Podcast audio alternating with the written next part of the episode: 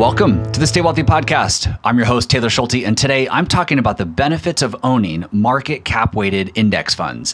Why? Well, last week I made a brief comment that there were some benefits to owning them, and a number of you reached out and you wanted to know what those were. So, if like these other listeners, you're also curious about the benefits of market cap weighted index funds, today's episode is for you. For all the links and resources mentioned, head over to youstaywealthy.com forward slash 128. So, as a refresher, market cap weighted index funds are what most listeners are likely familiar with, whether you know it or not. For example, the Vanguard Total Stock Market Fund is a market cap weighted index fund. So is any plain vanilla S&P 500 fund like SPY or VOO or even a broad-based international fund like IEFA, which is done by iShares. In short, most passive index funds that you know by name are market cap weighted, which, as shared last week, means that companies with larger market capitalizations get a higher allocation in the fund. As I also shared last week to help highlight what this actually means to us as investors, the top 10 holdings in the Vanguard S&P 500 index fund currently make up about 30% of the entire fund, with names like Apple, Microsoft, and Google, i.e. the largest companies, at the very top. As those companies get bigger and bigger, so does your ownership of them. In plain English, here, with a market cap weighted index fund, most of your money is being invested in the largest companies, and less of your money is being invested in smaller companies, even if those smaller companies are high quality, appear to be trading at attractive prices, and have higher expected future returns.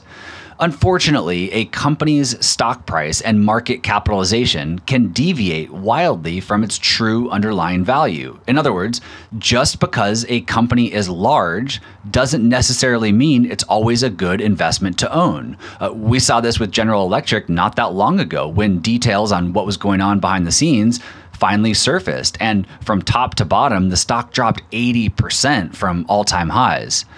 While I don't think that market cap weighted index funds are the absolute most prudent way to invest, and that there are better methodologies to consider using when constructing a global portfolio, they do provide enough of a benefit to make every investor at least consider dedicating a portion of their portfolio to them.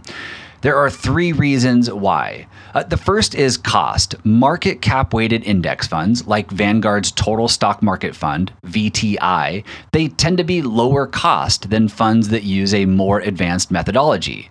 They also have lower turnover, which means uh, fewer buying and selling of stocks inside the fund, it, eh, which in turn reduces transaction fees that are usually passed down to you, the investor. So, for example, VTI, the, the Vanguard Total Stock Market Index Fund, it has an expense ratio of 0.03%.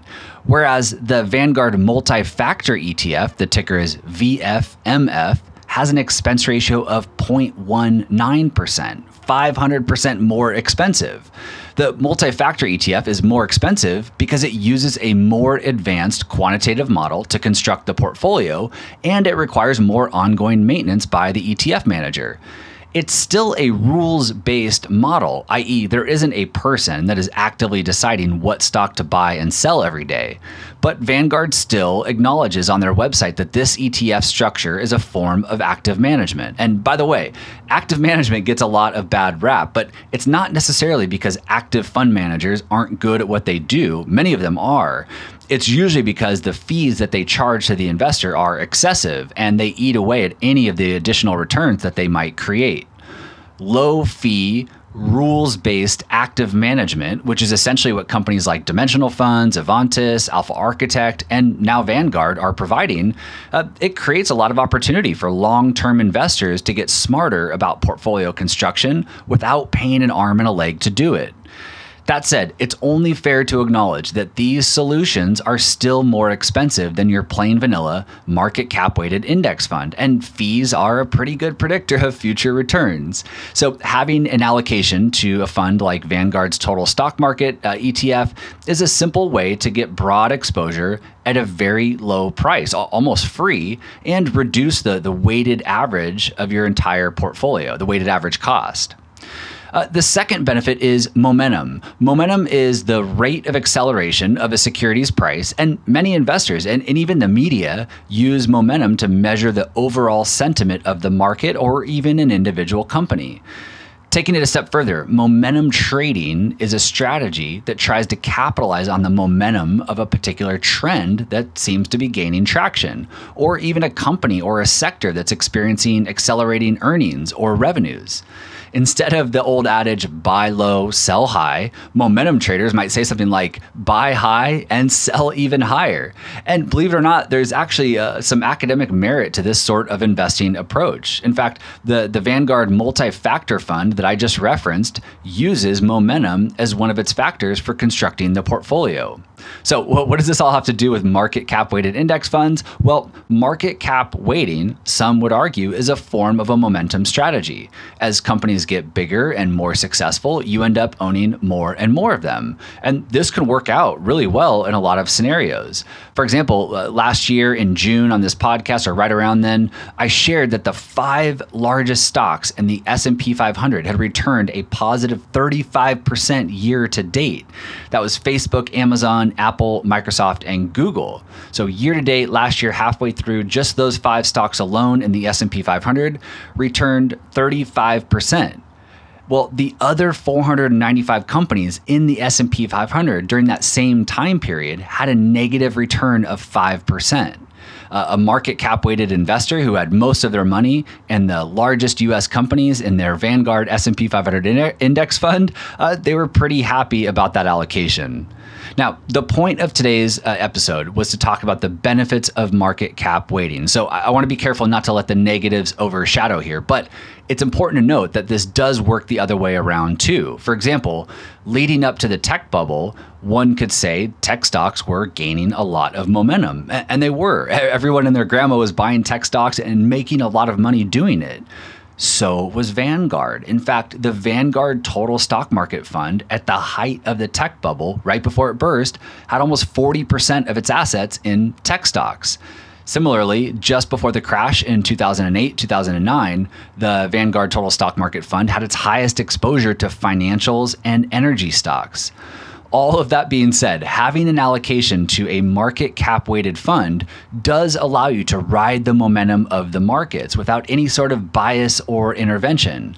The movements are simply driven by the collection of investor behaviors and, and, choices on any given day. And as I've shared before on this podcast, the wisdom of crowds is powerful and many times incredibly accurate.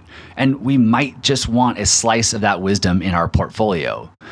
This segues nicely into benefit number three with a hat tip to the late John Bogle, and that is that you are also minimizing speculation. With a market cap weighted fund like the Vanguard Total Stock Market Fund, you're on both sides of every speculative trade. You own the entire stock market without bias, and you don't care who wins or loses each day with just about any other index or factor methodology, value, size, quality, you name it, you're on one side or the other as John Bogle said, invest, don't speculate. And that's what a market cap weighted fund does. It minimizes speculation and it just invests your money.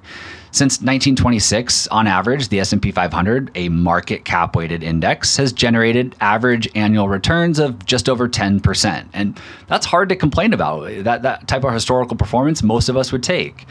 Could you have done better by taking a multi factor approach instead during that same time period, i.e., increasing your allocation to companies that were small, cheap, and profitable? Absolutely. But would you have had the patience and discipline to maintain that approach through the good times and the bad? I ask that because those factors don't always go up with the broad markets, and sometimes they underperform for long periods of time. Just look at value stocks for the better part of the last 15 years. So, in addition to minimizing speculation, we could also argue that dedicating at least a percentage of your portfolio to market cap weighted funds might be beneficial from a behavioral perspective, helping you stay invested over the long term, which we all know is the most important, important ingredient to finding success with investing. To summarize and bring us home here, market cap weighted index funds, they have their benefits and likely deserve a place as a core position in your portfolio but they do have enough drawbacks that personally steer me away from putting 100% of my money and my clients' money in them, especially in an environment where the broad markets appear overbought and overvalued. And there are asset classes uh, with higher future expected returns that I would want to have an allocation to. For all the links and resources mentioned today, head over to youstaywealthy.com forward slash 128. Thank you as always for listening, and I will see you back here next week. This podcast is for informational and entertainment purposes only and should not be relied upon as a basis for investment decisions. This podcast is not engaged in rendering legal, financial, or other professional services.